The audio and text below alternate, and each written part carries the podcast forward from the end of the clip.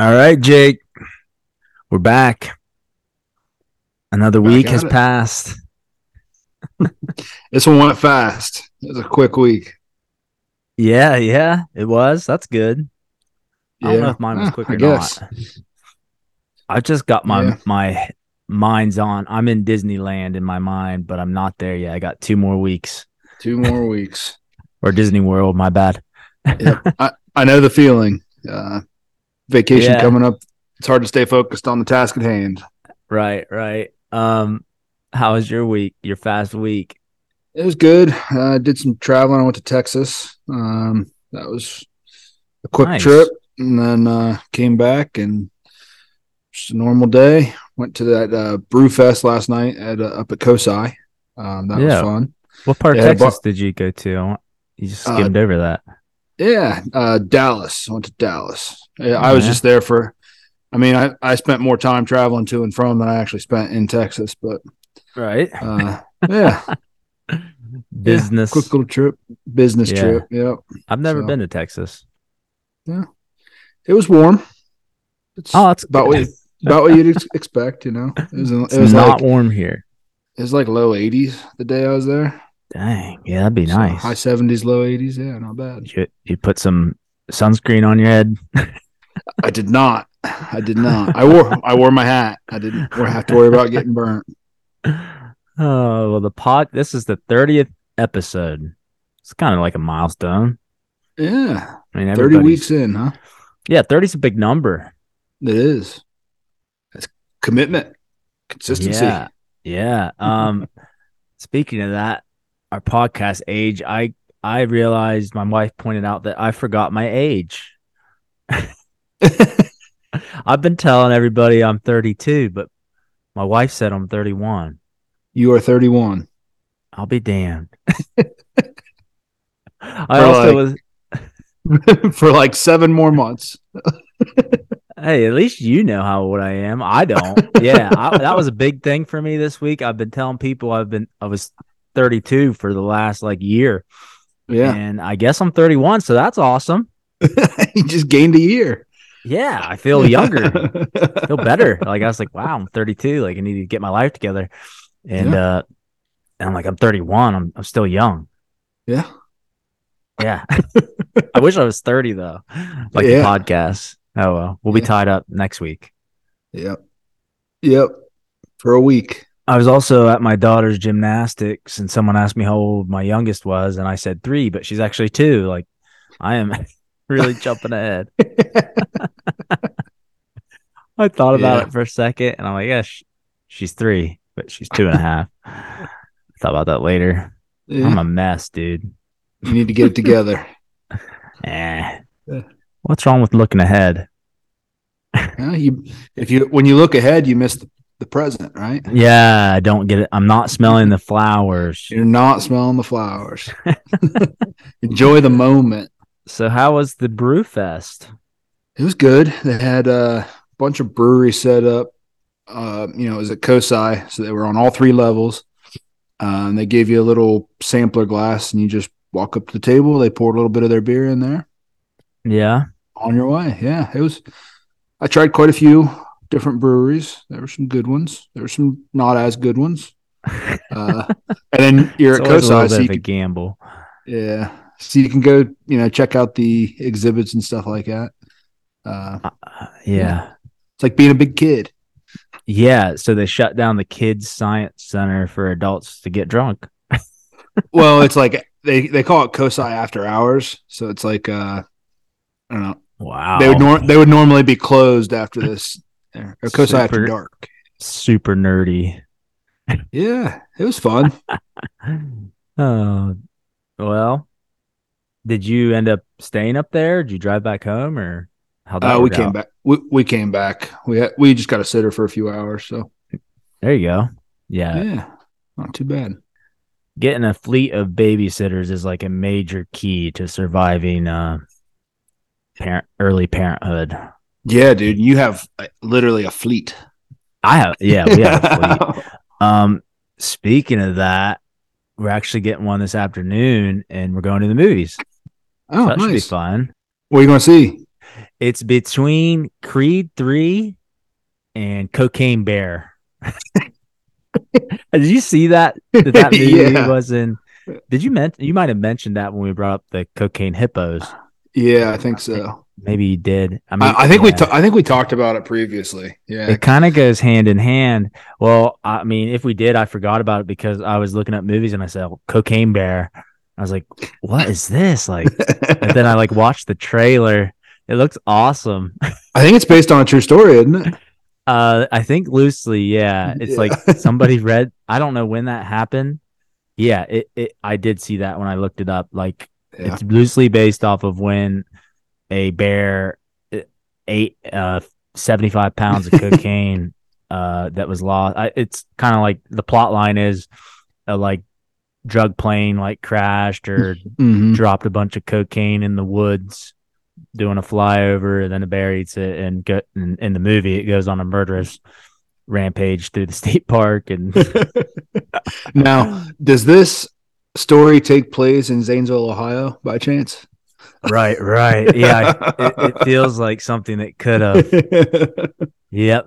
As uh, I don't know, some of you know, some of you don't, depending on if you're new listener or old. We're based out of Zanesville, which is the city that is uh, at least got national uh, notoriety for the um, exotic animal release, which we've talked about before. A bunch of, uh, but we got a shout out on Tiger King. A bunch of um, uh, they claim Yeah. that the man committed suicide and let all his animals loose. And there's a lot of different theories that he didn't and someone else let him loose. Hmm. It's a distraction of the whole murder. yeah. But yeah, yeah.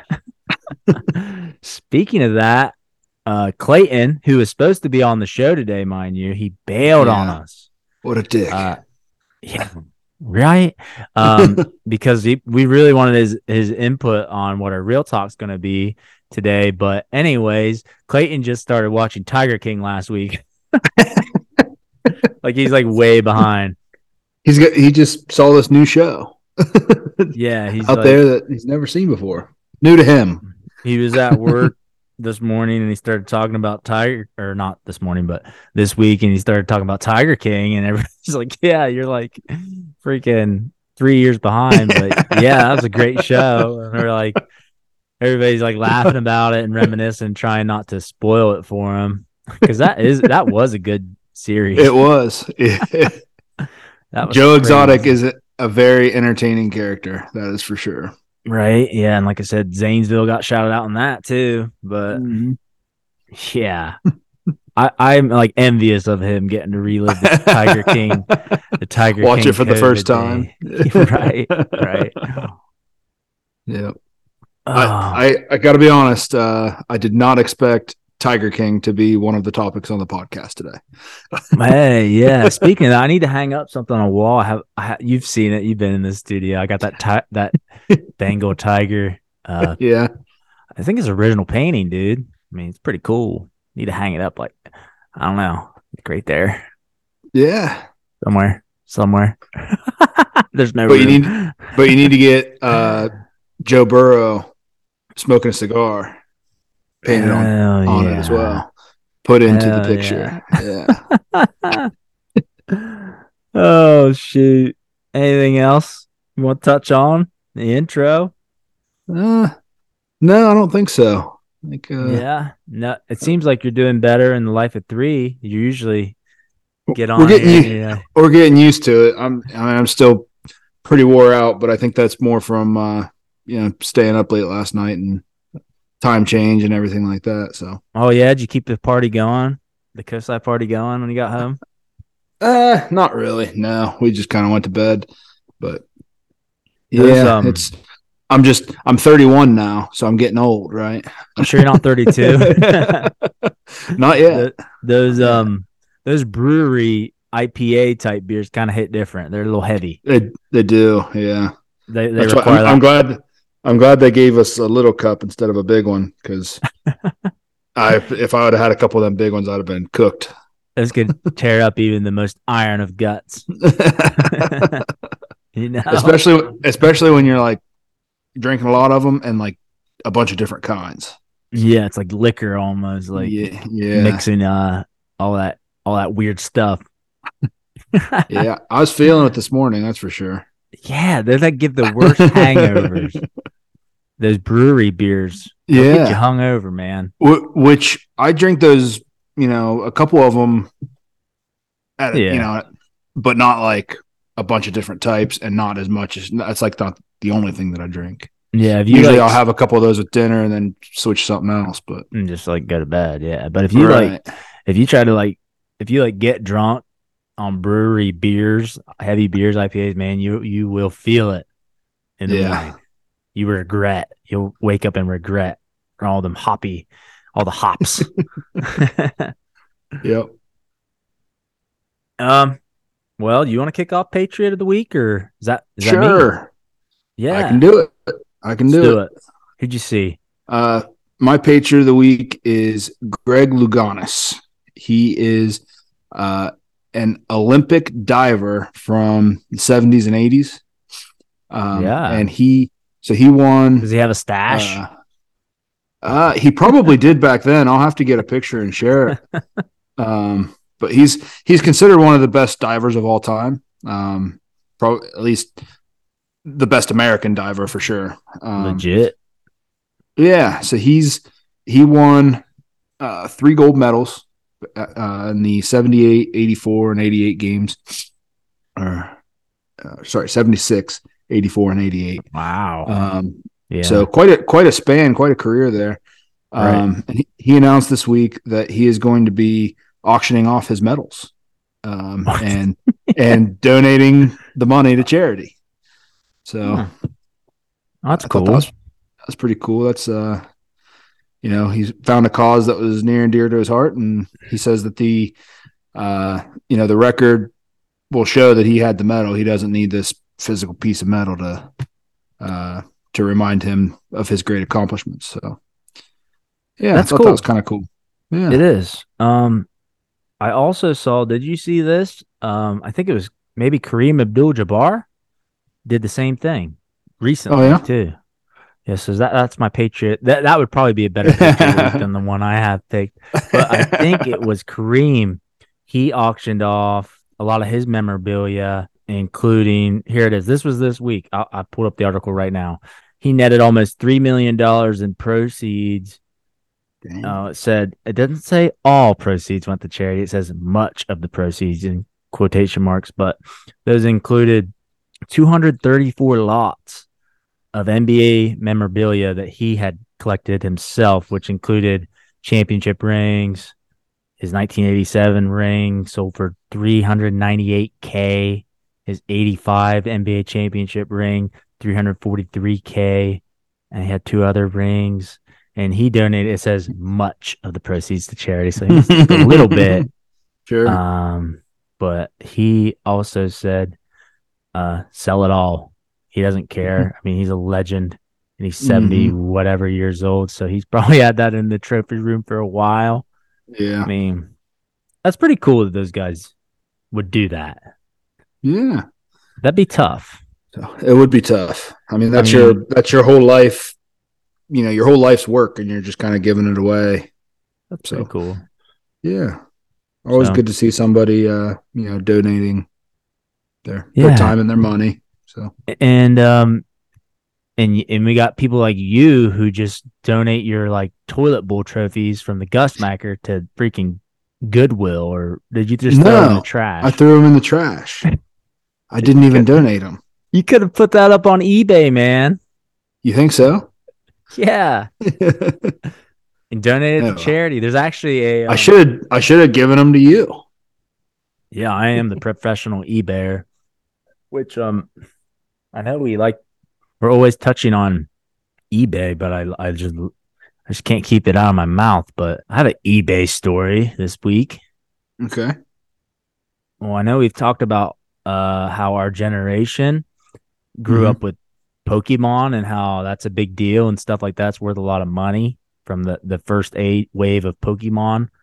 Um, I actually bought Red, the Game Boy games. I bought Pokemon Red, Yellow, and um, Blue. Blue, complete in box with the box Nice. on eBay. Okay, so I was re- I was Mm-hmm. kind of excited. I'm, all, all this talking about it got me jazzed up about it.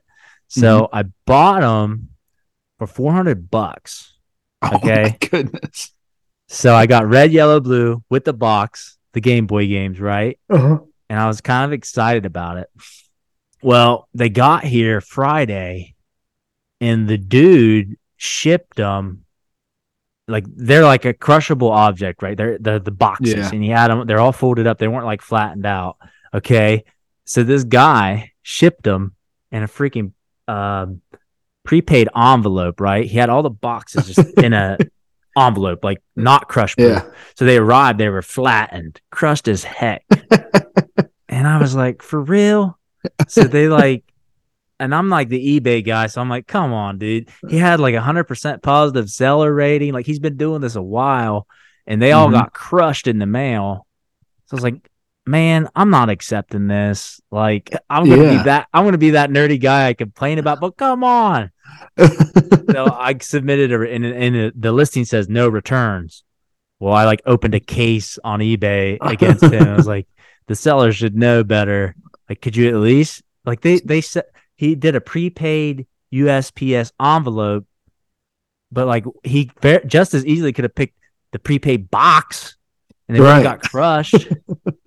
so I got to package those up and return them. I actually have them right right beside me on my desk, but man. well, I'm Oh, sorry well. it didn't work out for you. Well, now I got my 400 bucks back, and I probably just won't do that anyway. Anyway, what I was gonna do.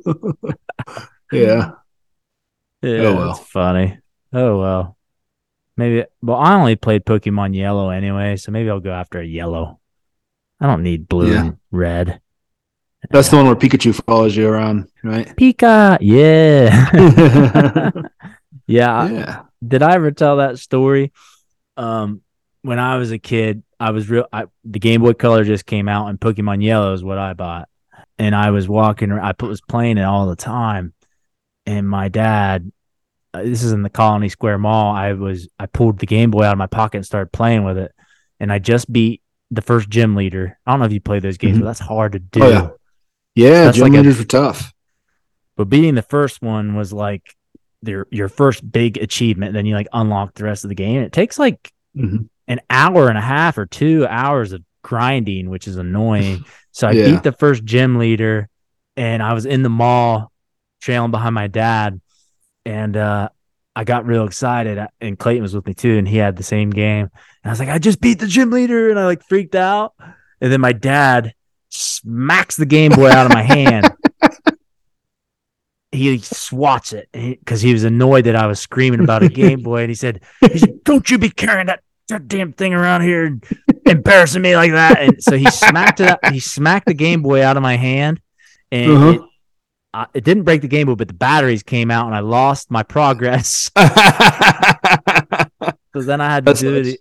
It was like a probably a yeah. I didn't save the game, and yeah, the Right. batteries went flying across the mall, and you know, probably part of me wanted to cry, but and I was like, I just like looked at him, and was like, okay, no Game Boy, no walking and Game Boy.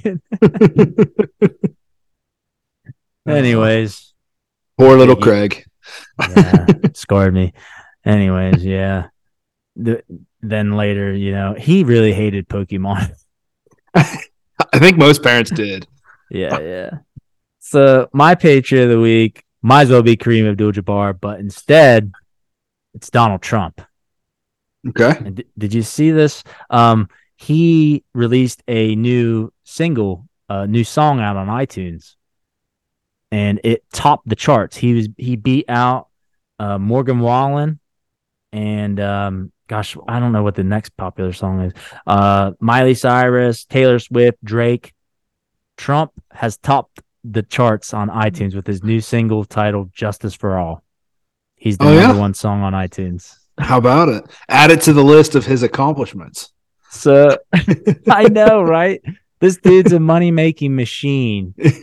Um, and I don't think the proceeds are going to any charity. They're probably going to fund his 2024 Campaign. campaign. But dude, he's a genius. He's a money making genius. so he came out with a single on iTunes, Justice for All. And it's Donald Trump featuring the J6 prison choir, who's currently in jail in the Washington D.C. jail. Apparently, members of this choir are part of the January 6th insurrection. Oh my goodness! I could. You gotta be kidding. I couldn't. Deci- I can't make this stuff up. I no. almost, I almost put it in what the crap. Yeah, like that's a good running low on Patriot of the Week fruit. So I was like, you know what? He Patriot, is a machine, man. So he's using. I mean, gosh, I can't believe it. It's topped the charts. That's saying something. I need. I can't believe he. I need to hear it. Dude, just go to iTunes and then yeah. T- I mean, I don't know where the charts are, but he topped the charts. He beat Morgan Wallen. also released a new album. Yeah, the same week. But Trump's song, I didn't. Uh, hand up. I actually I didn't even listen to the song. Because when you play the oh, preview, uh, mm-hmm. it doesn't. It's like thirty seconds. It doesn't even mm-hmm. like actually get into the, to the song. But whatever, it must be a banger, dude. Oh my goodness. I can't believe it. Just like the uh what was the thing? His crypto? Yeah, his uh digital trading cards, his NFTs. Yeah. yeah. Sold Dude. out. And, yeah immediately. Dude, this guy just has his finger on the pulse of America somehow. Like, and, and we get on this podcast and kind of joke about it, but NFTs and rap songs. so if I would have caught this, if this would have like, if he would have dropped the song today, I'd have been like, it definitely would have been a what the crap, just yeah. like his uh, digital trading cards were. But we have the benefit of it being like a week later, and he once again defied the odds and topped the charts. So, yep, he wants to win that presidential candidacy, man. So, Patriot of the Week. Good stuff. Good, Good stuff. stuff. Well, I guess it's time to reel back in a little. And Clayton was supposed to be on the show, but mm-hmm.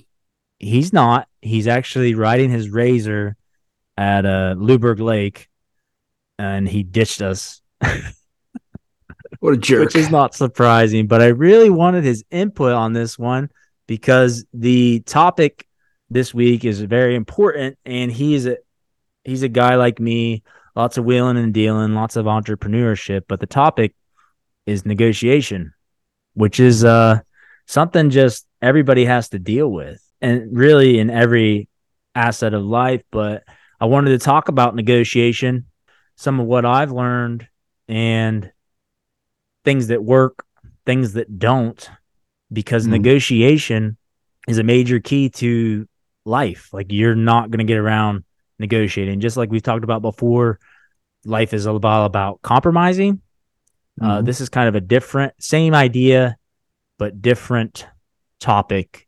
I wanted to get into a little negotiation. Yeah, I think the difference between compromising and negotiating com- compromise is what can you live with? What what are you willing to accept? Yes. Um, where negotiation is, what can you get? How much? How, you know, how far can you get? Yes. Um, so so it's it's kind of the other side of the coin. Yeah, they're they're kind of go hand in hand, but in some situations you're going to compromise. I think that's a lot more with family type things. Mm-hmm. You're going to be compromising. I mean, it, it, it's hand in hand, but we're going to talk about the nuts and bolts of negotiation and what works and what doesn't. And I kind of wanted to preface this with I, I read a book uh, by Chris Voss. He's a former FBI hostage negotiator. And uh, I wanted to talk, foreshadow this talk with a little bit of history. Um, there was, I mean, obviously, what who's a better negotiator than an FBI hostage negotiator, right? So uh, Donald Trump. this Donald yeah. Trump is a better negotiator. Maybe. But there's a little history. Like a big change happened in 1975 when the United States was sued. It's called Downs versus United States is the court case. Anyways, there's an incident in 1971. There was a string of plane hijackings in 1971 mm-hmm. and the plane stopped to refuel. This was in I, I believe uh the plane flew out of um, Nashville, Tennessee. It was hijacked, and the guy who hijacked the plane, named George Giffe Jr., this is just one man. He stopped to refuel the plane in Jacksonville, Florida, and the FBI was there, and their negotiators were on the ground. Right. So the old mm-hmm. school way of negotiating was actually more more or less they would lean towards brute force, take him out. Mm-hmm. Okay. Yeah.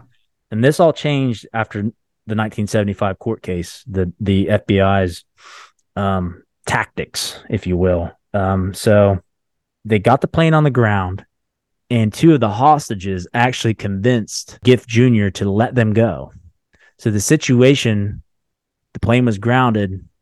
Two two hostages were let go, and then the FBI instead they had a stagnant situation with negotiators on the ground and they had comms with the uh, negotiator instead of continuing that the negotiation they decided to take the shot mm-hmm. and they missed.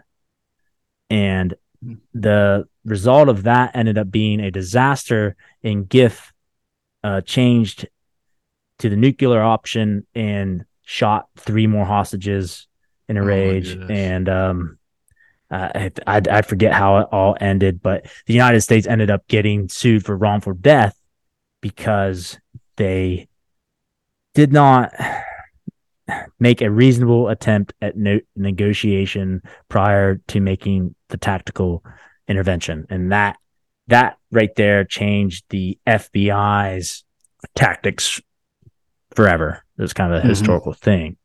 So they they made a commitment to negotiating after that because they got sued and the courts right. agreed with the victims that they should have kept the negotiations going. Okay.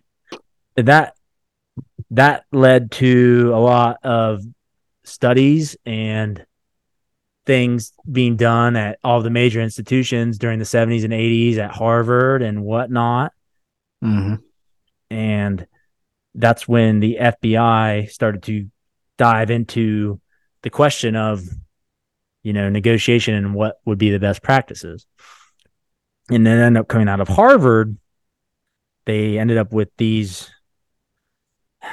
these i'm, I'm losing my words here a little bit but the, these the they came up with a system out of harvard okay which th- they didn't get it right either because their studies were all done by intelligent individuals, but what ended up happening in real life is people are not ra- rational. So they came up with these.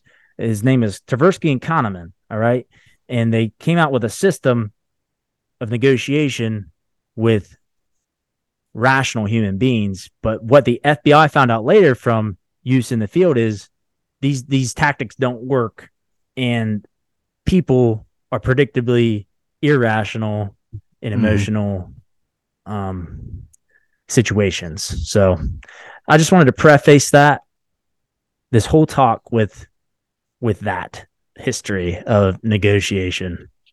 So what do you what do you kind of think about that? I mean, it makes sense.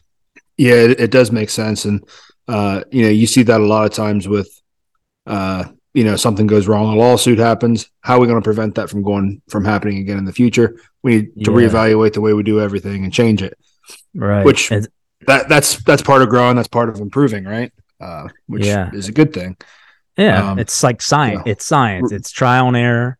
Yep. um and then that that those incidents in the 70s you know kicked that all off. But then what the the the, the harvard theories that they came out with um, here was the conclusion. It is self-evident that people are neither fully rational or completely selfish. Their tastes are anything but stable. Humans are in fact predictably irrational. So when you start a negotiation there is many things that they found out since then that they found out like how to predict humans mm-hmm. irrationality um, there's like there's cognitive bias involved, which is unconscious beliefs uh, entering negotiations that, that are not going to change that you have to deal with. Uh, there's the framing effect. There is a prospect theory, which is explains why we take um, unwarranted risks in the face of uncertain losses. There's it's there's a ton. Uh, I mean, I'm a nerd when it comes to this. My major was psychology. There's all Mhm. these theories. I mean, loss aversion, uh, the human's natural instinct to avert loss at all cost. Mhm. There's just so many things going on when you start negotiating, and there it's like a it's almost like a, a orchestra playing, and there's all these things going. And I just wanted to talk about successful ways to navigate the human animal. So I and here are the things I pulled from that book uh, that work. Mhm. We have mirroring, which is emulating who you're negotiating with, right?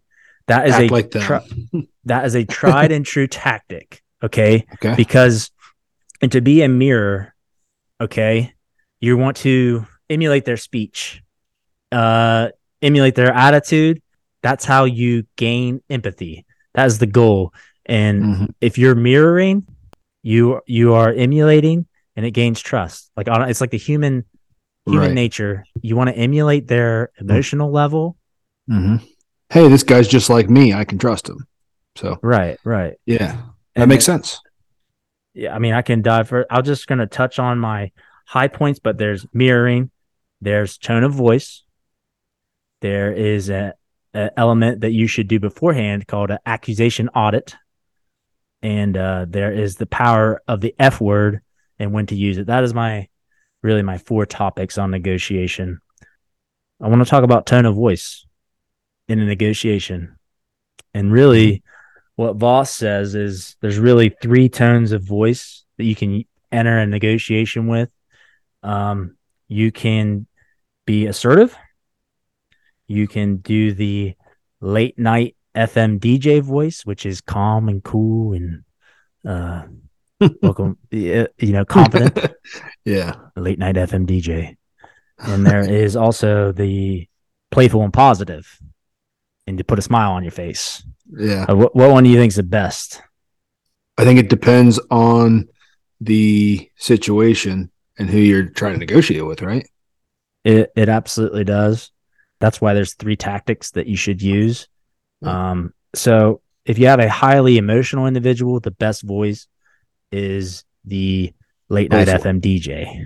Oh, okay. You want to keep it calm and cool when you're trying to lower their emotional state. And the, the that's that's for that situation. But the most the best and most common voice you want to use is Assertive. playful and positive. No, playful and positive. Hmm. And you want to smile. yeah. yeah. Okay.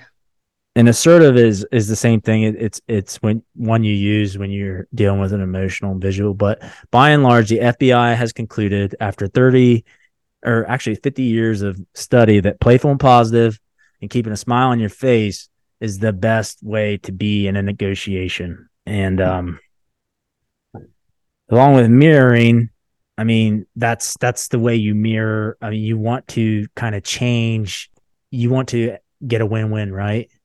hmm So that, that I mean, the best way to cool someone who's being emotional is to mirror them.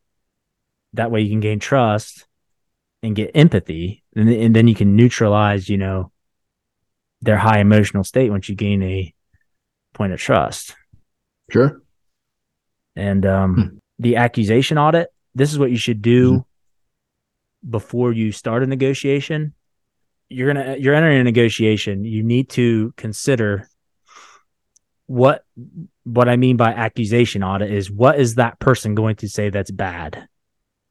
What is that like when you're going to sell a car, right? Mhm. You already know the negative things about your car, right?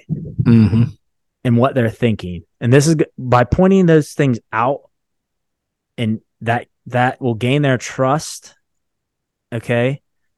What they're already thinking anyway, you're going to gain trust a level of trust by pointing those things out and um neutralizing their negative thoughts that they already had anyway. Like Mm-hmm. people people are not as dumb as you want to think, you know, like you, you you know, you don't want to enter a negotiation thinking you're smarter than them. Um, so you, you really need to do an acu- uh, we call it an accusation audit. What are they going to say bad? What is their what are their fears for this transaction, right? Right. And then you it's to if you point those out, it's not some underlying uh, negative thing, and then you need to emphasize the positive things. Mm-hmm. Yeah.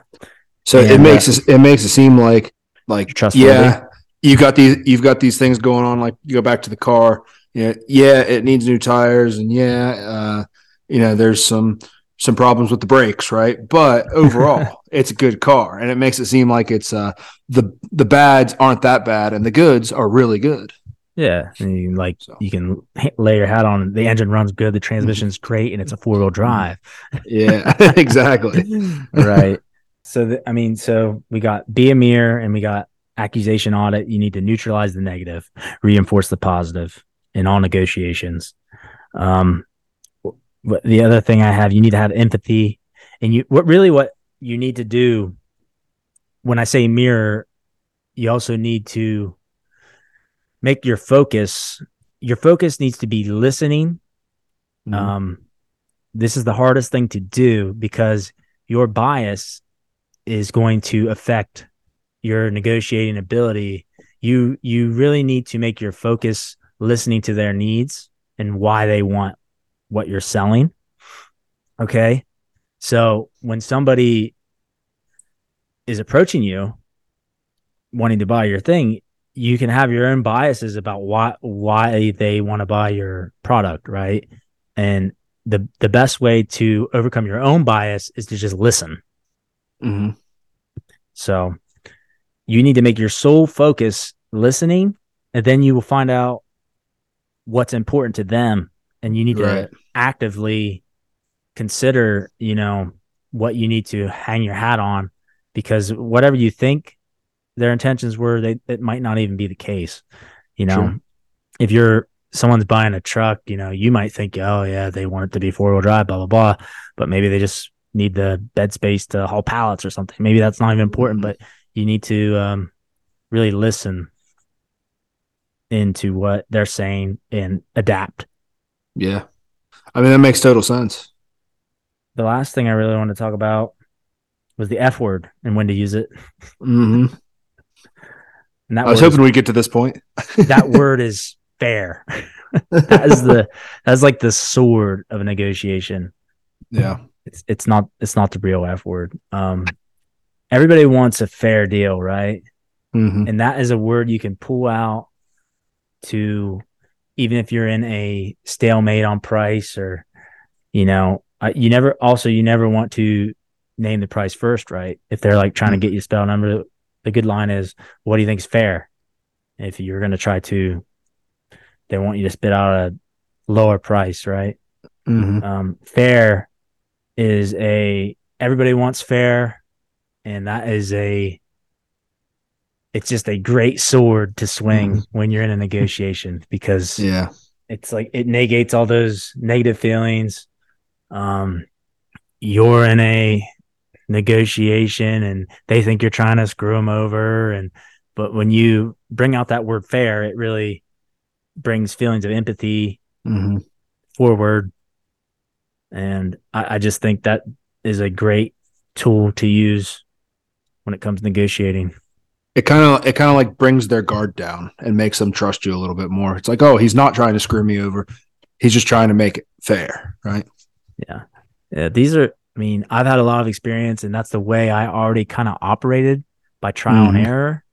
Um, but I, I mean, I really think if you mirror their, when you start negotiating, you need to mirror their initial reactions and Mhm. speech and you need to choose. And then depending on, you know, you need to let that conversation go how it will. Um, keep open ended questions. Don't use your own bias. You don't know their reasons exactly. Like throw your biases out the window and listen. hmm That is the second key point. You have to listen, which is hard to do, hmm um, especially because humans are full of their own biases come to anything. And another thing I wanted to talk about in a negotiation is mastering no. Like to a lot of people, when they hear that word, no, um, to many, maybe inexperienced with negotiations. I mean, that's the end, right? But Right. but really, I I, I am more weary of an early yes.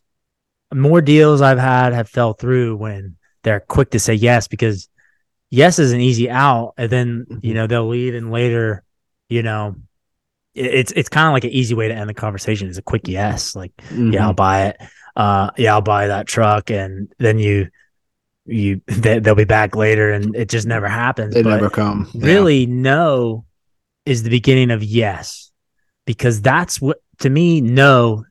Like if you if you do spit a number out there and they say no, that's that's the beginning of the ne- negotiation, right? Like then the negotiating really starts when you've Mhm. you know, kind of defines the battle lines. Like Right. Um no can mean you know a lot of things like it, it really where, where you find that no is where you find a lot of information uh you can find that maybe you're making somebody uncomfortable or maybe they can't afford it or they need more information if they have a Mhm. if you have a no or they need to talk to somebody else or you're going to find their root then you can find the cause of the no then you can begin to overcome it to me no is almost it's kind of important to get to know first and Right. then that's when your negotiation really starts Sure. That so don't sense. let no kill your deal right. because to me to me i've i've worked through more no's that and one than i have yeses like Mhm. honestly i can honestly say a quick yes like has led to more failed deals than a long term no's. yeah. than a no that i've overcome like a quick yes is almost worse than a no i swear sounds kind of weird but don't let the no scare you away because then you can find more negotiation you you're really going to find their root reasons when you Mhm. hear that no, then you start asking why, and um, you and then, get a feel. and then you listen. then you got to listen. Yeah. Then you listen. then we got you know tactical pauses. You know, you don't want to just vomit information, could because you you know it's pausing is a really important thing. I know I'm like kind of jumping all around here, but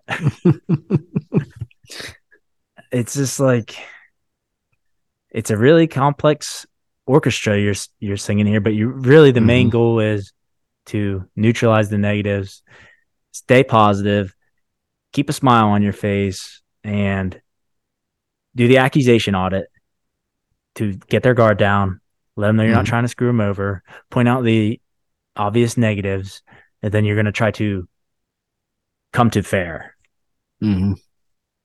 that's all I got. I don't know what I mean- what were your thoughts on negotiating.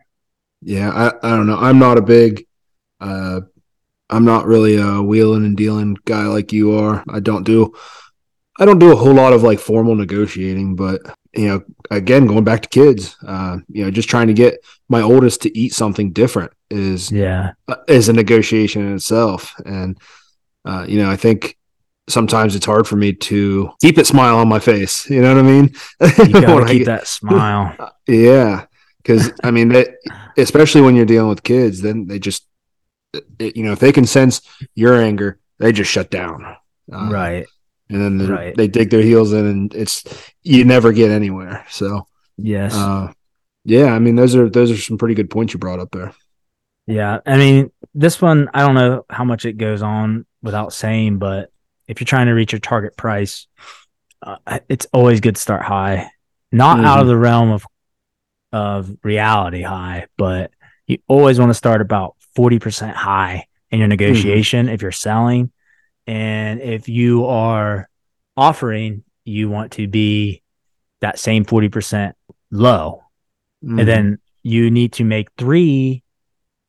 I'd be ready to have three counter offers from your initial starting point before you get to your price you want to be. So, I mean that that's just a tried and true kind of way to negotiate Mm-hmm. really anything.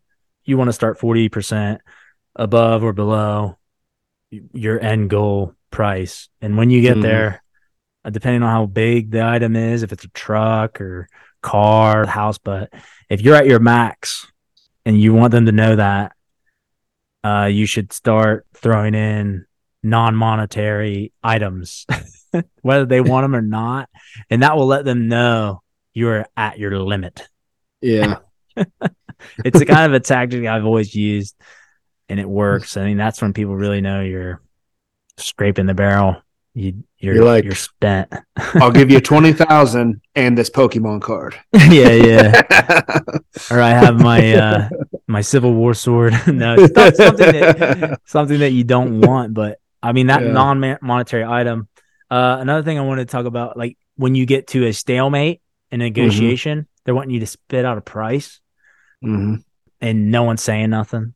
You're like, ah, well, you know, what do you think? What do you think? Uh, if you you don't want to say the price first, so Mhm. you can deflect to non non monetary terms of the sale is a good tactic to use. Like Mhm. you know, you could you could use some of your accusation your accusation audit items like you know well my truck's got an exhaust leak uh i'll fi- i'll fix that exhaust leak before even before i give it to you like just to, to start deflecting on things you might do to improve their side to further gain the fact that you're trying to reach a Mhm. deal and then Sure. that might help them become more sympathetic with you and spit out a price anyways if Hmm. you don't have anything else that those are some of my tips and like i said I'm- I I think that was uh that was pretty good, pretty detailed. Uh, it's it's clear that you have done a lot of negotiating in your life. Uh, yeah see, I, I have not, so I appreciate the lesson. right right right on I, hey maybe this will help i was really interested into some of clayton's negotiation Yeah, I, tactics I was but I was hoping he would save for here. another time man yeah because i know one thing you should always have slick back greasy hair and a uh a cheap jacket a like Yeah. a, a large flowy jacket greasy hair and like a uh some uh, oral fixation object like a lollipop or a cigarette Toothpick. toothpick overbearing voice no the takeaway And- here is and use the real F word. Yeah the takeaway here is keep a smile on your face and listen to what they're saying and just try to gain that trust and empathy Mhm. i mean that's the Yeah. best way tried and true to negotiate Yep. Makes sense. all right man what's this show current events Current events up next. man Whew, i could i could i could talk negotiating for a long time I can tell. so, I mean, it's obviously something you enjoy. You do it all the time. Um, yeah So but we'll talk about it again. I got a couple guests I want to come on that are master negotiators. So, so anyways, what what did you see in the internet waves? This Uh, week? current events. big news I saw this week was the uh, the kidnappings. Uh, Americans in Mexico got kidnapped. Uh, a couple of them got killed. The Yeah. cartel, the were- cartel has now Just two got killed. uh, two were killed, one was wounded, uh, but there were four total, so one was okay. Um, Wow. I guess as as okay as you can be being kidnapped by the Mexican drug cartel, but Right. um, I saw that. Yeah. So the cartel has now turned in some of their members and they have issued an apology to the United States and to the families. Um, Right. They admitted that it was it was their people. They made a mistake. We're sorry. um, yeah. Here's the guys who did it. You can It- send them to jail. It was really a wild twist in events scene. Yeah. Yeah. Uh, it's really like kind of just goes to show the way the modern world is. Like the cartel rebukes some of their members on social media, and well, Well- they actually turned them in. Yeah, I was like, yeah. this cartel is trying to prove they have some kind of moral code? Well, I think I think what it is, um, you know, when COVID hit, people stopped traveling, right? But the people that did travel, they had to go to a place where there were way less restrictions, right? So people started going to Mexico way more frequently. Uh, Mexico was wide open and and they were okay with it. No masks, nothing like that. So you could have a somewhat normal vacation going to Mexico. So Mexican tourism went through the roof. And as you know, the cartel owns like everything in Mexico. Apparently. So so for them, it's this is a PR stunt. They're they're trying to save face so that people will still come to Mexico on their tourist vacation. It's pretty know? crazy. It's sad, Um, but, But yeah. but the, these people were actually going down there to get some sort of surgery. So I don't know if it's a, a money thing or um, if it's kind of a I don't know less than uh, optimal surgery. Maybe it's it's something that's not legal in the states, so they had to go to Mexico to get it. really, Not I'm not sure what the what the reasons for going to Mexico to get surgery are, but that's what they were down there for, and that's when this event happened where they were kidnapped and a couple of them got shot. So very unfortunate, very sad, but yeah, kind of interesting that the the cartels kind of turning in members of their own, you know? yeah, they're trying to save face. Yeah, It's crazy. but I don't like it. but at the same time, these guys are going to go to Mexican jail, and who do you think runs the Mexican jails? I mean, I mean, these guys will. It'll be. They're just going to be doing stuff on the inside instead of on the outside, right? I mean, you're kind of a Mexican vacationer, aren't you? Haven't you done that? I The- I have been I have been to Mexico, Not me. I'm all out on Mexico. but but see, we went we went to a little island off Cancun, right? And it's like detached from the rest of Mexico. It's it's an island, and I was actually talking to a Mexican guy um, that lives in Monterrey. Um, during that trip to Texas, he was on the trip as well, and I was talking to him, and I asked him if he's ever been to that island, and he goes, "That's not Mexico." He says, "I've been there. That's not Mexico. it's not real Mexico." yeah. Like, well, Well, I don't want to go to real Mexico. that's the Mexico I want to go to. That's the Yeah. that's that's my Mexico. I'll go there. I'm a, I might like go to the Bahamas or the U.S. Virgin Mm-hmm. Islands or something. I'm I ain't going to Mexico. yeah. No way. No way. I, I think there I saw the US announce some travel advisories, do not travel to certain parts of Mexico, but like what do you mean those certain are- parts of Mexico? Like They, they have those uh, travel advisories out. There's like different threat levels for like every country, and Mexico has always been like high risk, always. yeah, but So, they they It was it- it was high risk when I went there. so there are 32 states in Mexico that the US State Department has announced do not travel advisories. They're in place. Yeah, So it's like, I mean, how you, I don't even know how many states are in Mexico, but 32 of them you shouldn't go to. So isn't that like just weird? Like it's usually by country, right? Like, uh, like you said, you, it's just weird. I, d- Mhm. like you really got to do your research before you Yeah. travel. But, uh, I don't know. How many states are in Mexico, dude? That's what I'm trying to figure out right now. I don't know. I have to Google it. I am. How many states in Mexico? It says there's 32. What? Dude, Uh, Go- Google says 31. what the hell did I just read then? I Huh? know. I don't. It said, know. hold on.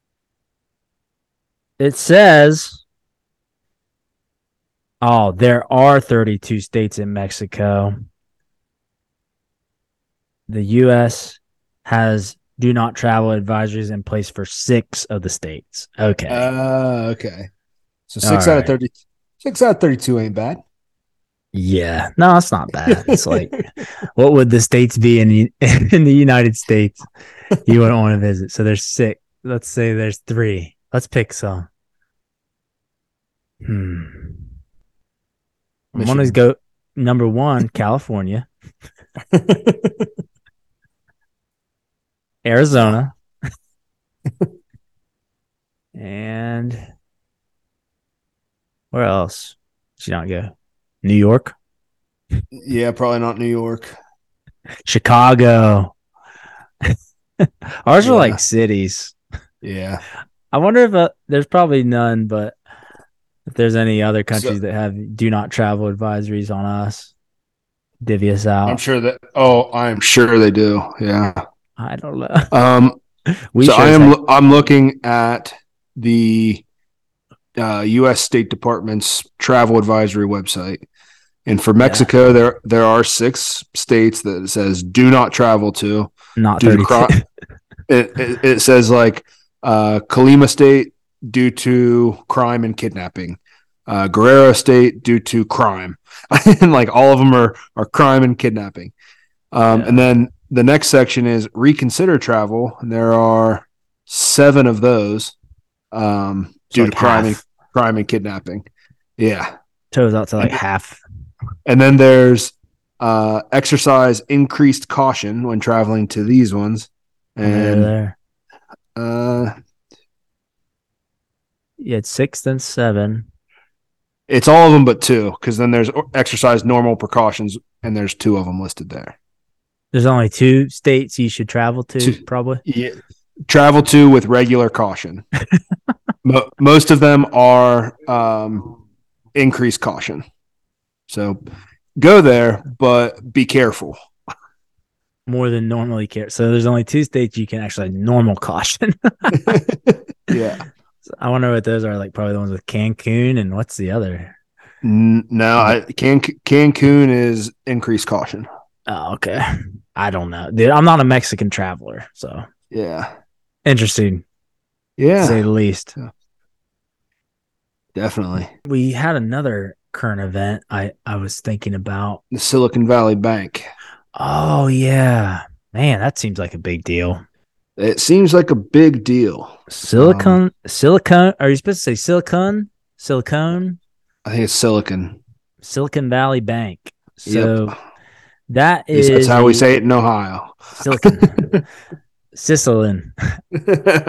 I don't know. So um it's kind of a big deal. It's like it's a big bank. It's like as big Mhm. as any as big as any bank to go down and a lot of these tech California based companies are involved and it's really going to cause a Mhm. lot of repercussions in the economy, man. It, it's kind of it, it, it's a big deal. oh, it's definitely a big deal. So this is this is a FDIC insured bank. right, but the FDIC is only for what quarter million, only insured up to a quarter million. two hundred and So and the, this bank has billions that it lost. this bank has went down, and honestly, like I, I honestly hardly can comprehend, you know, what that means Yeah, for companies that bank with them and individuals. I, I assume Yeah. I, it's mainly based in California, right? But there's a lot of money over there, and a lot of big companies and industries. Like this bank just went under. Like your Yeah. money gone. it's, it, it's and- just we don't have money. no matter how much you had in there, you're only getting a quarter mil back. Yeah. Yeah. It's, it's But the thing is- crazy. So I don't know. I'm not. I don't know a whole lot about the FDIC, but if you get, if every person, every company that has a quarter million dollars in that bank gets a hmm. quarter of a million dollars, it's not very much. they're they're not they're going to run out of money, right? The Yeah. FDIC's. I mean, the FDIC won't be able to pay out. What if another bank collapses? Now, you know, if, if my bank collapses, am I going to get any of the money because they're going to be spending all of their? The FDIC's fucking broke now. Well, if you, if you, The FDIC's broke.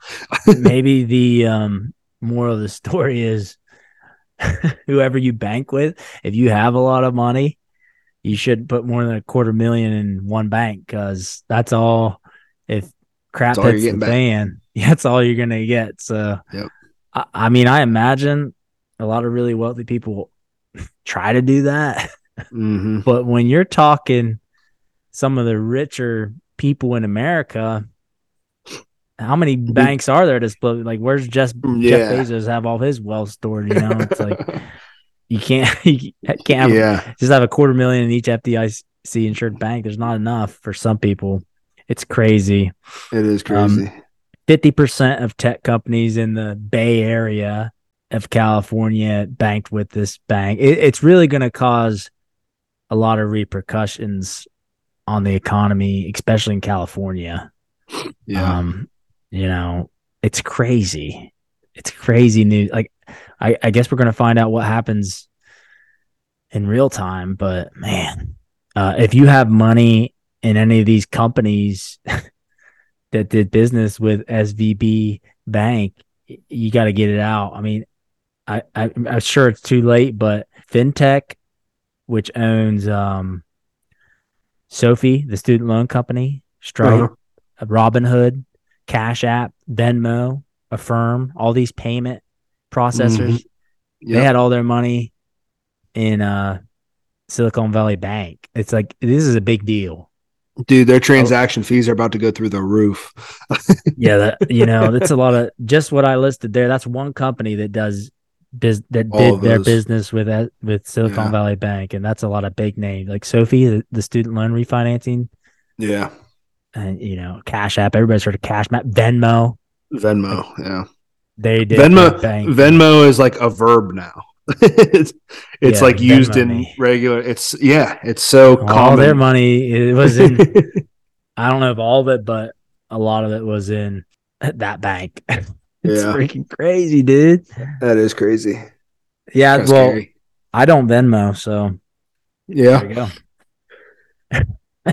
You're more of a cat, more of a cash app guy. I'm more of a cash money guy, but- or Cold real, hard paper. I like real property, like assets, like tangible items I Mhm. own is where my mo- I, I- literally like 75% of my money is in things like real things that I could just like walk up and sell it to some guy. Like, you know, Makes sense. I don't know. It seems I mean, that's it's definitely the safer way to go. You're not really relying on real else. estate is something no one can really ever take away from you and its value right? just it, it's it, it it's real you know i, I mean I, one of the best advice i ever heard from somebody he told me like the best thing to do with your money is get rid of it like don't just put it in the bank just get rid of it and buy something that you know is going to hold its value, no matter right. what Right. you know i mean I yeah, I mean, at, at the end of the day, even cash is just paper, right? We assign the value to it, but at the end of the day, that's that's all it is. And and mo- money in a bank is just a number on a screen, right? That's not going to Yeah, help you. and, If, and if you put it in SVB or SVB, Silicon Yeah. Valley Bank, yeah. then you know day you wake up and they're just like, well, it's gone. Well, that number is a lot smaller now. Yeah. that reminds me of that South Park episode. and it's gone. Yeah. What? Yeah. What episode? What was that? Uh, it, he was actually he went and put his money into Stan went and put his money from like his birthday into his savings account, and the guy's like, "And it's gone." It's like, "What? It's gone?" Yep, you lost it. We It's like made an um, investment, and uh, it's gone. No, God, that's that one reigns so true right now. It's Mhm. like The Simpsons, Family Guy, and South Park. Like they got like a episode for everything. Like everything, man. those are like the smartest guys in the world. Right? they have to be. I just put my mm-hmm. money, my paycheck in Si- Silicon Valley Bank, and it's gone. It's gone. yep. It's not unlimited meme. I mean, I really do feel bad for people affected by this. Like, yeah. I mean, my paycheck, everybody's paycheck goes into a bank, right? Like, who's Yeah. cashing checks and getting, going to the bank and getting cash, right? It's like you wake up one day and your bank is just like bankrupt. don't- they don't have any money yeah. It's crazy. because a lot of banks don't have liquid money. They like invested in weird.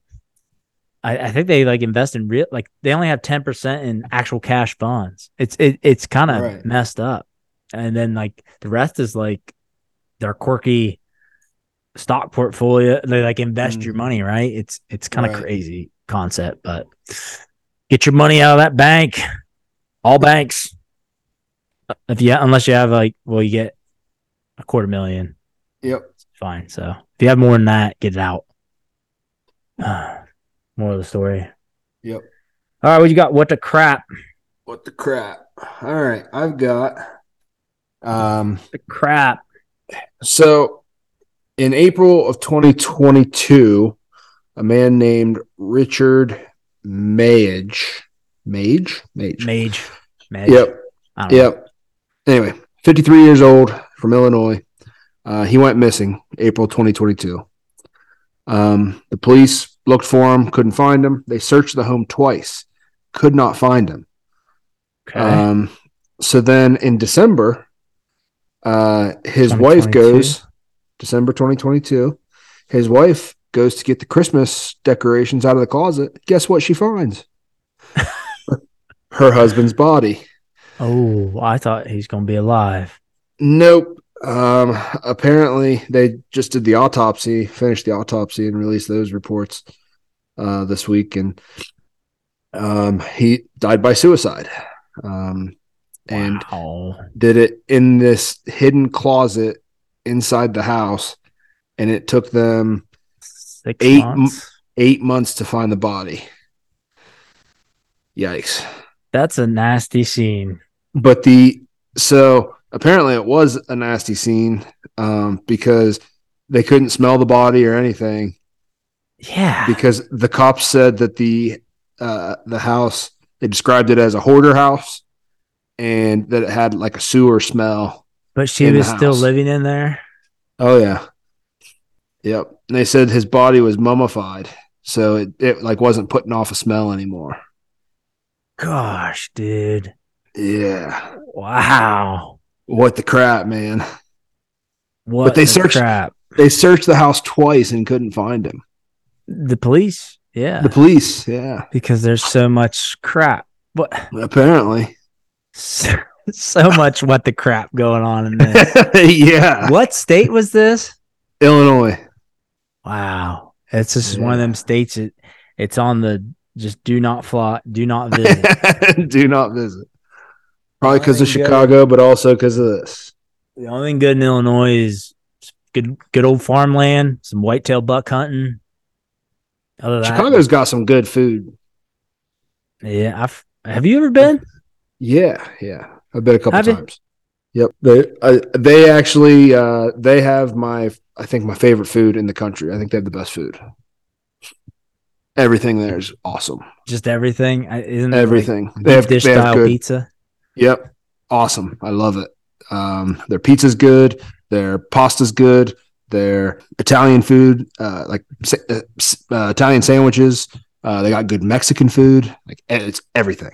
Everything's good Have you went with your wife or just by yourself? by myself. It's like business. Yeah. Yeah. I'm just dying. I'm scared to go to Chicago after all the, you know, Yeah. there's just a lot of crime there. Yeah. Like I, I don't have a reason to go. I mean, business, I get it. Is it is it expensive? I heard it was like really expensive. It's- like a pizza's It's- like yeah. twenty five bucks. Or, Yeah, but the those deep dish pizzas though, they're it's like a casserole. It's uh it's not it's not a pizza. You have to like it's eat like it with a- lasagna. It is, yeah. It's like a lasagna.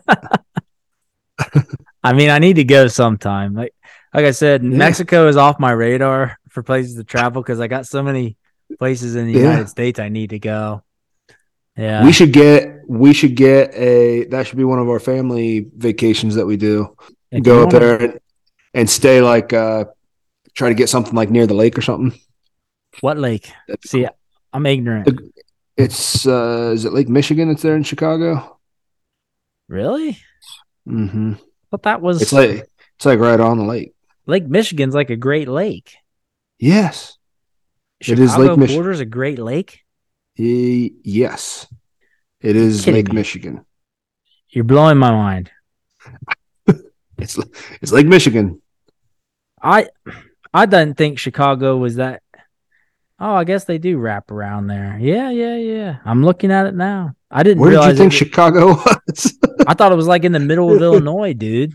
Oh no. It's, I mean, I- uh, I realize. Yeah, it's clear up in the northeast corner, right along Yep. Lake Michigan.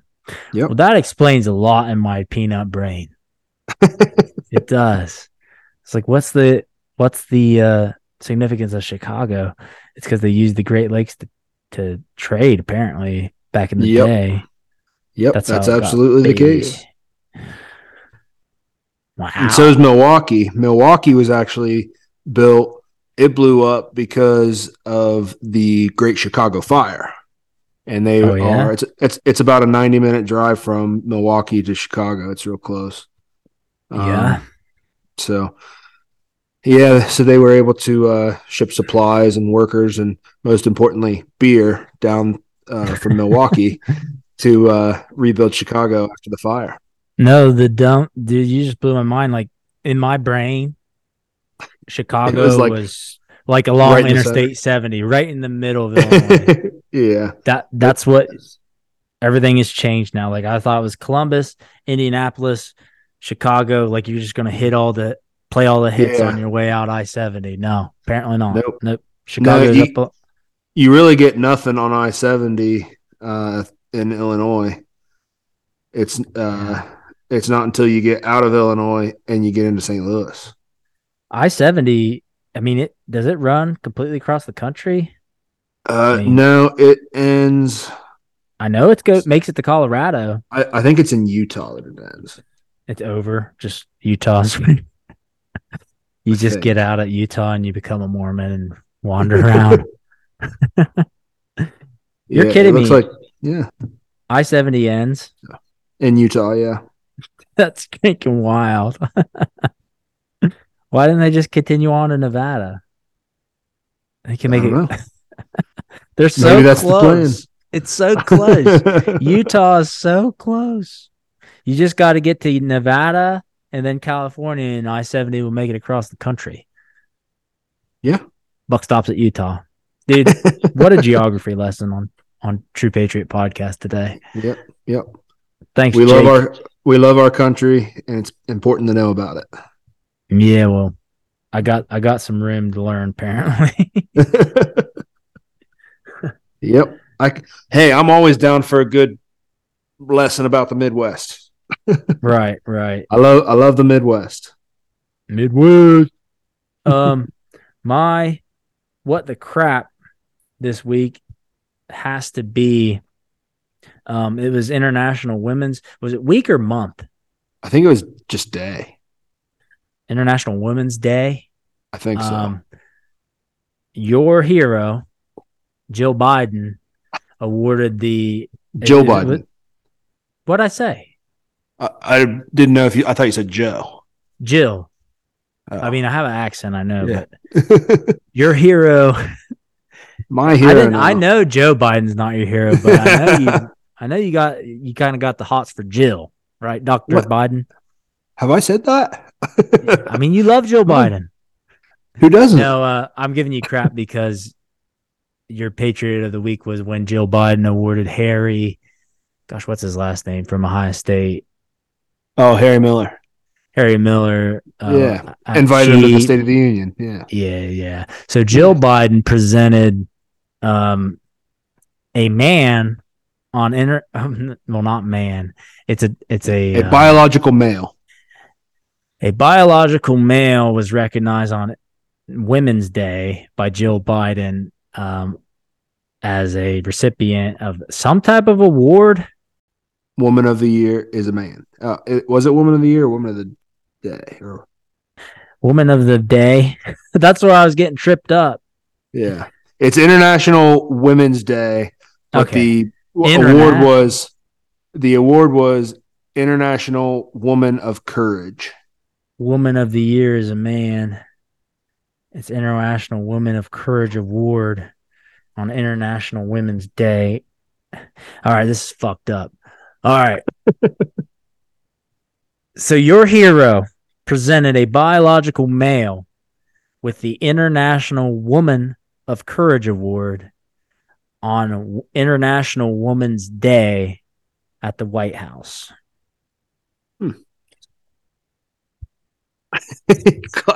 Clap it up. Clap it up.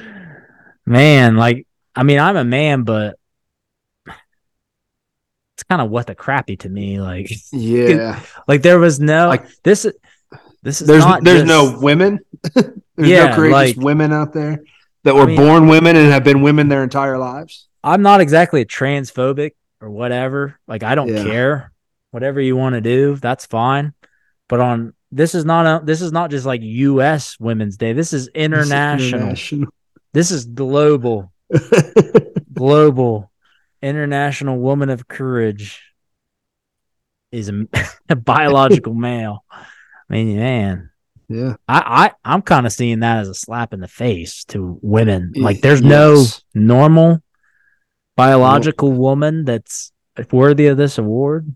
And the Dr. Jill says that that biological women just need to step their game up. yeah, that reminds me of. anyways, that's my what the crap. Like That is that's something, by the way, that would happen on a South Park episode.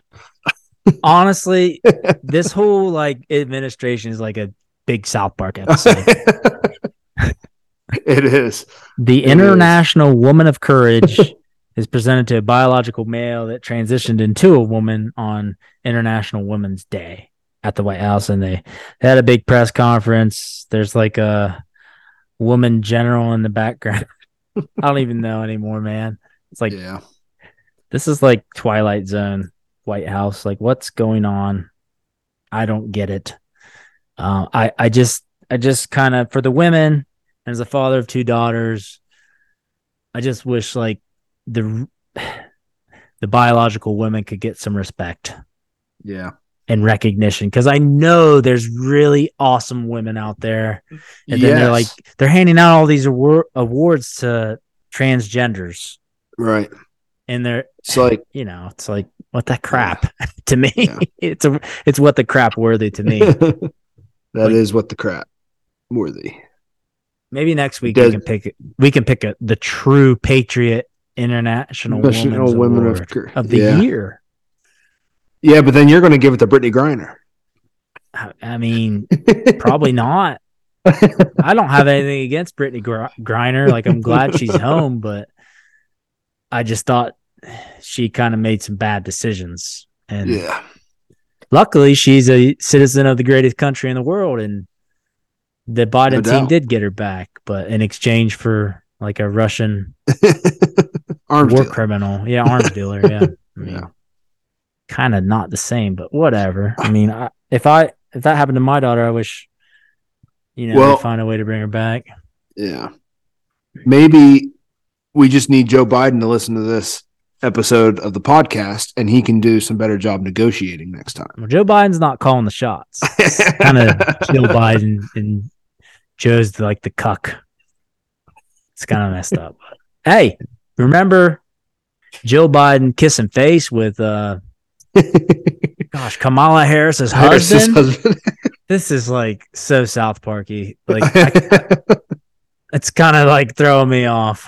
it is. It's crazy, dude. is. I love my country, but man, this administration is a South Park episode. Um.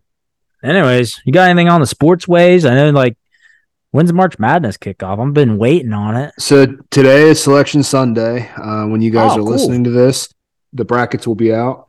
Should we do That a sounds uh, should we do a March Madness pool? Maybe give out a prize or something to the winner. I mean, I got hats, Yeah, but but how do we do it? I don't know. That that could be your thing. I mean, you're yeah. a sports guy. All right, I'll set one up and uh, we will. Do a, Uh, a uh, well, yeah, TPP I'll- March Madness bracket, yeah. and the I'll winner create. gets a I'll create a, a pool. You just enter it. Um, we'll. Yeah, sounds winner really get- fun. yeah, Winner gets a a true Let's patriot hat.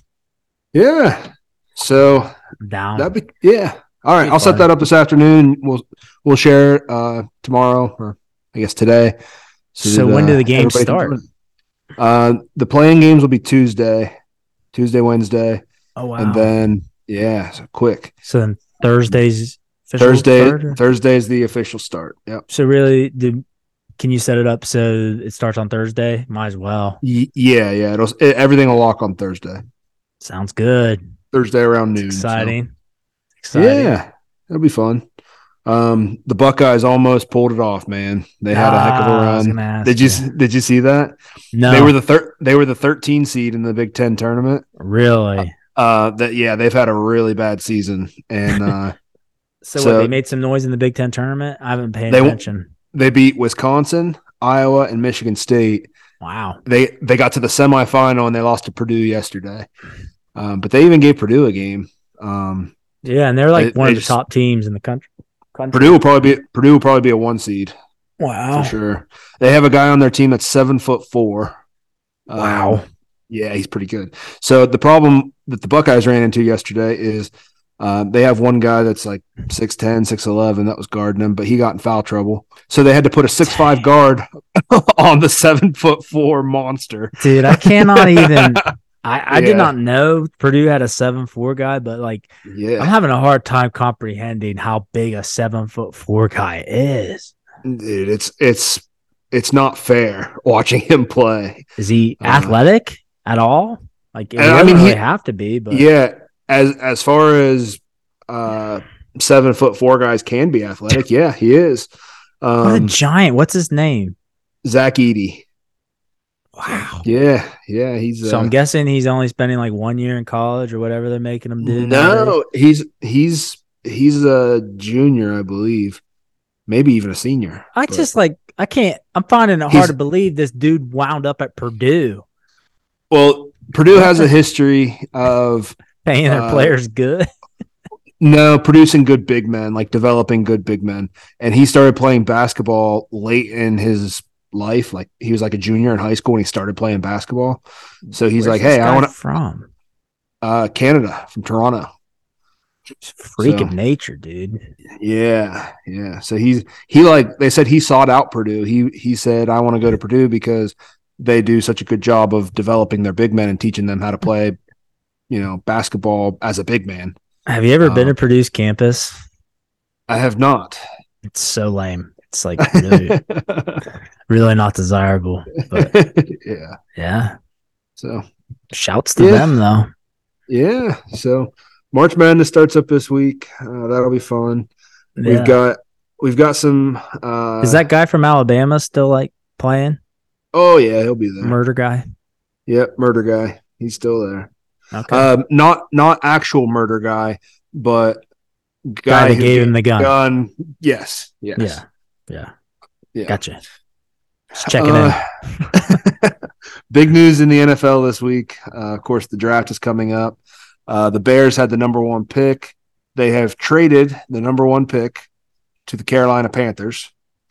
Um, they got Oh, two yeah? first rounds, couple second round picks, and uh, and DJ Moore, who's their top wide receiver. So he'll be teaming up with Justin Fields. So that means that they uh, they obviously feel that Justin Fields is their guy, which I think is a good move on their part. Um, so we'll see who uh, Carolina ends up drafting with the first pick. He's thinking Uh, I don't know. So it's really between three guys, and it's whichever one they like the best. Um, one of them, of course, is C.J. Stroud, the Buckeye quarterback. He's in my mind, he's the best. He's the most pro-ready quarterback. Uh, he's the guy that's going to come in and have the most immediate success. yeah. Bryce Young from Alabama is the other one. He, uh, Mhm. you know, he's small, but he's very athletic, and he had a great career at Alabama. Bryce Young kind of one of those just winners. Like he he just wins. Yeah, he's got the Seen- intangibles. Yeah, He- he's just a hard guy to bottle up. Yeah, I've seen them in a lot of bad situations, and he's just like Mhm. unshakable Yeah. guy. And then the other one is this Anthony Richardson, who's the quarterback of Florida. So you're thinking QB? Yeah, it's going to definitely you don't you don't you don't give up that much uh it for a, a number one pick if you're not taking a quarterback, right? Okay, sorry. Last one was was who? Uh, Anthony Richardson, quarterback from Florida, but he is oh, I seen this guy. he, like he's he is I don't I don't understand this at all. Florida's not good. He was not good at Florida, and yeah, he's just a physical freak. Um, he like He- broke the vertical jump record. He's like yeah. the biggest quarterback that's come out since Cam Newton. He's I mean he's basically He's, he's, like basically Cam, Cam Newton, Newton, but 2.0. but but but just not as good at at football. Right. He's like a better athlete, but not as good of a football player. And I don't know, as if you're drafting him as a wide receiver, great, uh, or tight end, you know, that's great. But he, this guy's quarterback. Uh, I think he's like six four, six five. He's tall. Yeah, he's just a freak athlete, and that goes a long way. And It does. you know, even yeah, it's like one of those wild card guys. It was like yeah. it was like one of those quarterbacks. They don't have a good resume, and they get drafted high. Right. Just because he looks It's the part. They're taking a chance. they're taking- Whoever, Yeah, but Yeah. man, you don't you don't take a huge chance like that with the number one pick, which really it's it's two first round picks that you're giving up and two second His round name? picks. Anthony Uh, Richardson. Yeah. So I want to see his numbers so I can read them off. Combine numbers. I mean, he's like the top mark in everything. 4.43 40 time. Uh, and like I think he said vertical jump. He's got yeah, all he- the top numbers. Yeah. freak. Yeah. 6'4, But- 244 pounds, which draws comparison to Cam Newton, who was 6'5, 248. I mean, that's just a big athletic guy running a 4'4 40, 40 inch vertical. He could be a tight end. He Right. He's just an So, athlete. La- last year at Florida, he completed 53% of his passes for 2,500 yards, uh, 17 touchdowns, and nine interceptions. He's which- going to be a, great Isn't quarterback. I mean that's not terrible. yeah, he, I mean, What's he- stopping him from being Travis Kelce oh? 2.0? Uh, just the fact that he wants to be a quarterback. That's it. Yeah, like that So, sounds like an awesome tight end, court if quarterback if you can, but he's got a Yeah. forty inch vertical and he's six four or five, six four. Yeah, That's uh, that's some that's some reach. he's he's a monster, man. But I don't know. We'll see how good he is at quarterback. yeah. Um, Lamar Jackson, we talked about him a little bit previously. Um, he has now been they put the franchise tag on him. No, he has not agreed to a deal yet. They put the non-exclusive franchise tag on him, which means I really don't know what that yeah, think what does that So, mean? Uh, the franchise tag is when they every team gets one franchise tag. They can put it on one player and say, "Hey, we can't come to an agreement with this guy, But he's but we don't guy. we don't want to lose him, so we're going to put this franchise tag on him." And there's a set amount of money that they have to pay. That they can't pay him more, they can't pay him less. It's set based on position every year, really. um, and it it puts him in like the top, you know, whatever percentile. so they of- get one. They get one. So they put they put their tag on Lamar Jackson. So he's going to make like third. I think it was like thirty two million dollars this year. But because it's the non exclusive tag, the number's a little bit. So the number's a little bit less. The guaranteed number is a little bit less, but it allows him to go out and he's basically a free agent where he gets to go sign a deal with another team or make a deal with another team. So say uh, the Redskins want to come in and sign him for 40 million per year, where the Ravens are only going to pay him 32. The Ravens would then get a chance to match that. And we can say, you know, if Washington wants to pay him 40, Ravens can say, we'll, we'll, uh, we'll pay him 40 and keep him, or they can let him walk. He can go take the $40 million with Washington Yeah. and the Ravens would get two first round draft picks wow. from Washington. So it's kind of it's kind of like a kick the can down the road. But since they did this, what's crazy is everybody's everybody wants to do this, but then uh, they they they all wanted Lamar Jackson, but as soon as they put this tag on him, for some reason, nobody wants him. Like Carolina, they, that would have been a great place for him to go. Instead, Yeah. instead of giving up the, the two first round picks to Baltimore, Yeah, they gave they gave it they gave it up for the first pick in the draft. right. Yeah. So, I don't know. We'll see. Yeah. I mean, so he's staying with the Ravens. As of right now, he is going to stay with the Ravens, but uh, somebody could come come along, make him an offer. I They guess have to give up 2 we'll first round draft picks for two years in a row. Yep, Yeah, which is I mean, which is a big price, and they'd have to pay him a lot of money too. right. Yeah. thanks for Um, the clarification. yeah. Yeah. I'm like a casual Uh, fan. That's fine. That's fine. um, we I'll talked about Aaron. two weeks. I'll explain it again. yeah, thank you. That's why you're here. talked about we talked about Aaron Rodgers. Yeah, Um, what's he? Up? and he went on. Remember, he went to that darkness. Yeah, the darkness retreat. Um, so he's he's back, and the rumor has it, nothing official yet, but they're saying it could come out any minute now. Um, this kind of came down yesterday that um, it sounds like he's going to end up playing for the Jets. oh God, So uh, a couple reasons that's funny. that's like a, you just knee jerked me, dude.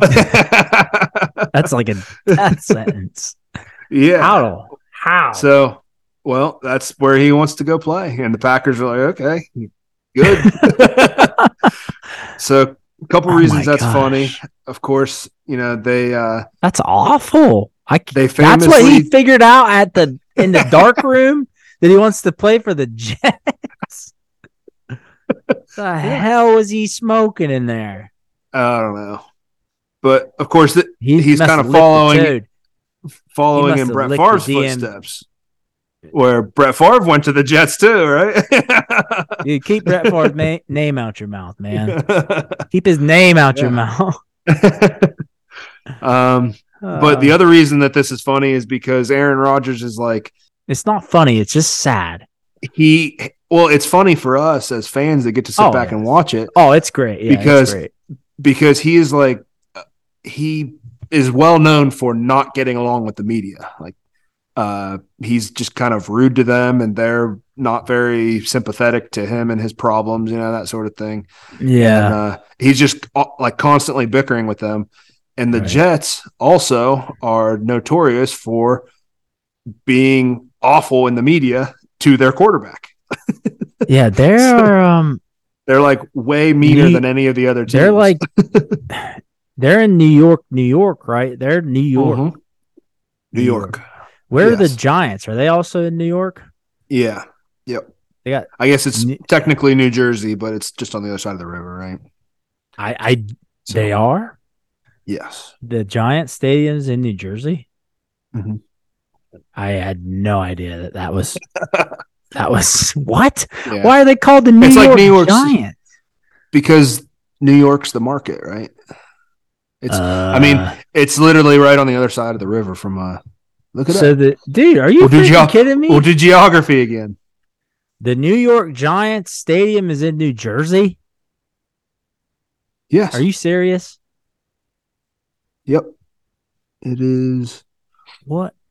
What? 1925 Giants Drive, East Rutherford, New Jersey. What the crap? You're Yeah. kidding me. The No. New York Giants are in New Jersey. What the hell is going on right now? Yep. Dude, what the heck? Why? Why aren't they the New Jersey Giants? Because uh New York would increase the value of their franchise. That's like It's a that bigger should be illegal. I'm so I'm so confused. My geography's all fucked up. I'm 32. I'm 31. The New York Giants are in New Jersey. Freaking Did you did you know that Kansas City was in Kansas City's in Missouri? Did you know that? Yeah, yeah. Okay. there's there's two Kansas cities. Yeah. There's a Kansas City, Kansas, and a Kansas City, uh, Missouri. Right. But yeah, th- yeah, yeah. Anyways, yeah, I knew that, but I thought I thought um Chicago was in the heartland of Illinois, and it's not. And I just can't believe the New York Giants aren't in New York. That that's a real issue with me. That's actually illegal, and I'm going to sue. Do you want me to uh, go one step further and tell you that the Giants and the Jets share a stadium, so that they're actually both in New Jersey? The New York Giant, the New York Jets are in New Jersey too. Yes. The hell, dude! This is not both in- new. they're both in New York City. Uh huh. They're like This right so outside New York. City. This is actually illegal. Look it up. Google it. This is illegal. MetLife Stadium, MetLife Stadium. and they share us. They they they're frauds. They don't deserve Mm-hmm. Aaron Rodgers. Oh no, they deserve Aaron Rodgers. That is going to be a that That's is going to be so much fun to watch that meltdown. Oh, cheaters man, never win. awesome. But yeah, that that is yeah. dude. I, I yeah, casual Yeah. fan, mind blown, dumb, true patriot. Update. Wow, this has been eye opening. True Patriot geography lessons. Do you have anything else to blow my mind with? I do. I I do. This is actually a really cool story. They got the uh, world. This is baseball now. World Baseball Classic going on. Um, it, it's kind of like Olympics for baseball, like World Cup for baseball, right? Right. Um, so a lot of the major league players are going representing their country. Um, one of the more notable ones is Shohei Ohtani. He's playing for Japan. Um, Hmm, he is a sure. very talented baseball player. Uh, for anybody that doesn't know, he's kind of made his name because he's a pitcher and a hitter, and he's really good at both of them. So that's kind of unheard of. This guy's just kind of a freak of nature. Yeah. Anyway, uh, he's one of the big, one of the biggest stars in in the major leagues, and uh, anyway, Yeah, he's playing no for idea. t- Team Japan. Okay. um, so they were playing against the Czech Republic, and there was uh, there's a pitcher for the Czech Republic. He's not a major league player. He's actually an electrician. He's just a regular dude that works as an electrician uh, in the Czech Republic that just happens to be good at baseball.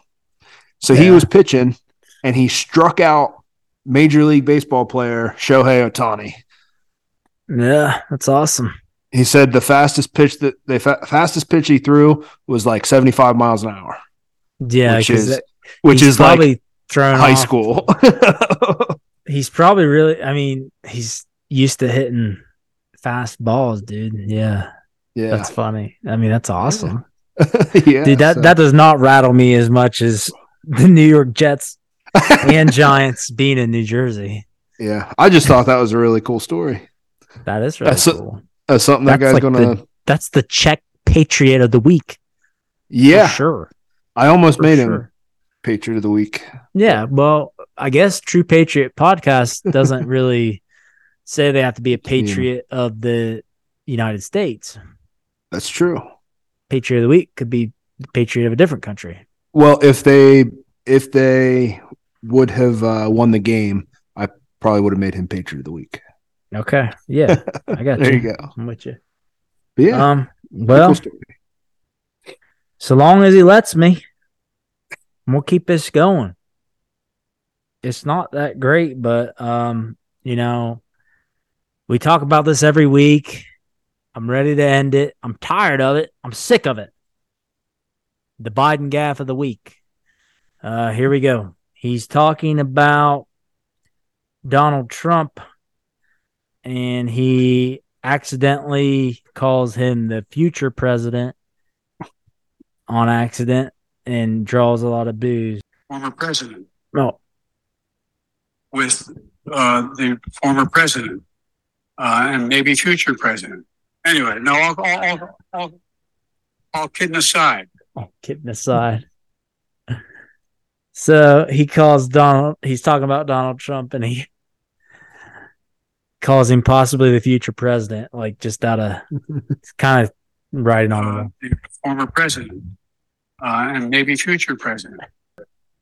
Anyway, no, all, all, Dude, he's getting booed at on on his own Democratic speech conventions, dude. rough. Wow. Rough. Tough scenes. Rough. Tough to be calling your adversary possibly like it's like he's like kind of trying to he just doesn't even he wants him to be the future president. All right, you ready to put this back on the rails? Yep. Galatians 6 9. Let us not become wary in doing good, for at the proper time we will reap a harvest. We do not give up. Galatians 6 9. What's that mean? It means if you keep working, if you keep trying, using perf- perseverance, um, Things will happen. good things will happen, just not immediately. just at some point. Yep, you got to keep working hard and not give up. And that's pretty much what happened today. Like, like we did it. We didn't really get um what we the slushy immediately. Just we got at some point. That's right. Good job, buddy. So he you was a little he, he was a little thrown off there because when he said perseverance, I was like, "Whoa, that was like awesome! That was a good word." And I kind of lost his train of thought, but he brought it back. So you didn't give him the slushy immediately? So what happened today? we we went to church, and it was the church's 10, 10 year anniversary of when they started, right? So they were having a big birthday party, and they had uh, cupcakes and face painting, and they had um, animal balloons, right? Uh, so Yeah. they wanted they wanted to go get balloon animals, but they the problem was we waited in line for 20 minutes and the line never moved because she was they had one person making balloon animals for all these kids and it was everybody wanted a bullet. Everyone wanted one and she was taking her sweet time to make these perfect. So she's making these big elaborate balloons and we're like we can't do this. We like we have things to do today. We can't stand here all day waiting on waiting on we got a podcast to do, Gary. so we're like we gotta go. Uh and of course henry did not like that a whole lot. Um so we Rough dad we- day. yeah so we promised them slushies instead we, we said well you can get a slushie or we can get you a balloon next time we go to the grocery store You you re So- you negotiated and we redirected. negotiated exactly and Um, at that time, monetary to them was balloon, but you redirected to non-monetary slushy. yeah Yeah. So we went we went and got them slushies, but they had to wait until we drove from church to the Dairy Queen to get slushies. Heck yeah, Gary. Yeah. So you Freaking will you may not get it immediately, but you will get it eventually. What a guy. That's the show. Freedom on.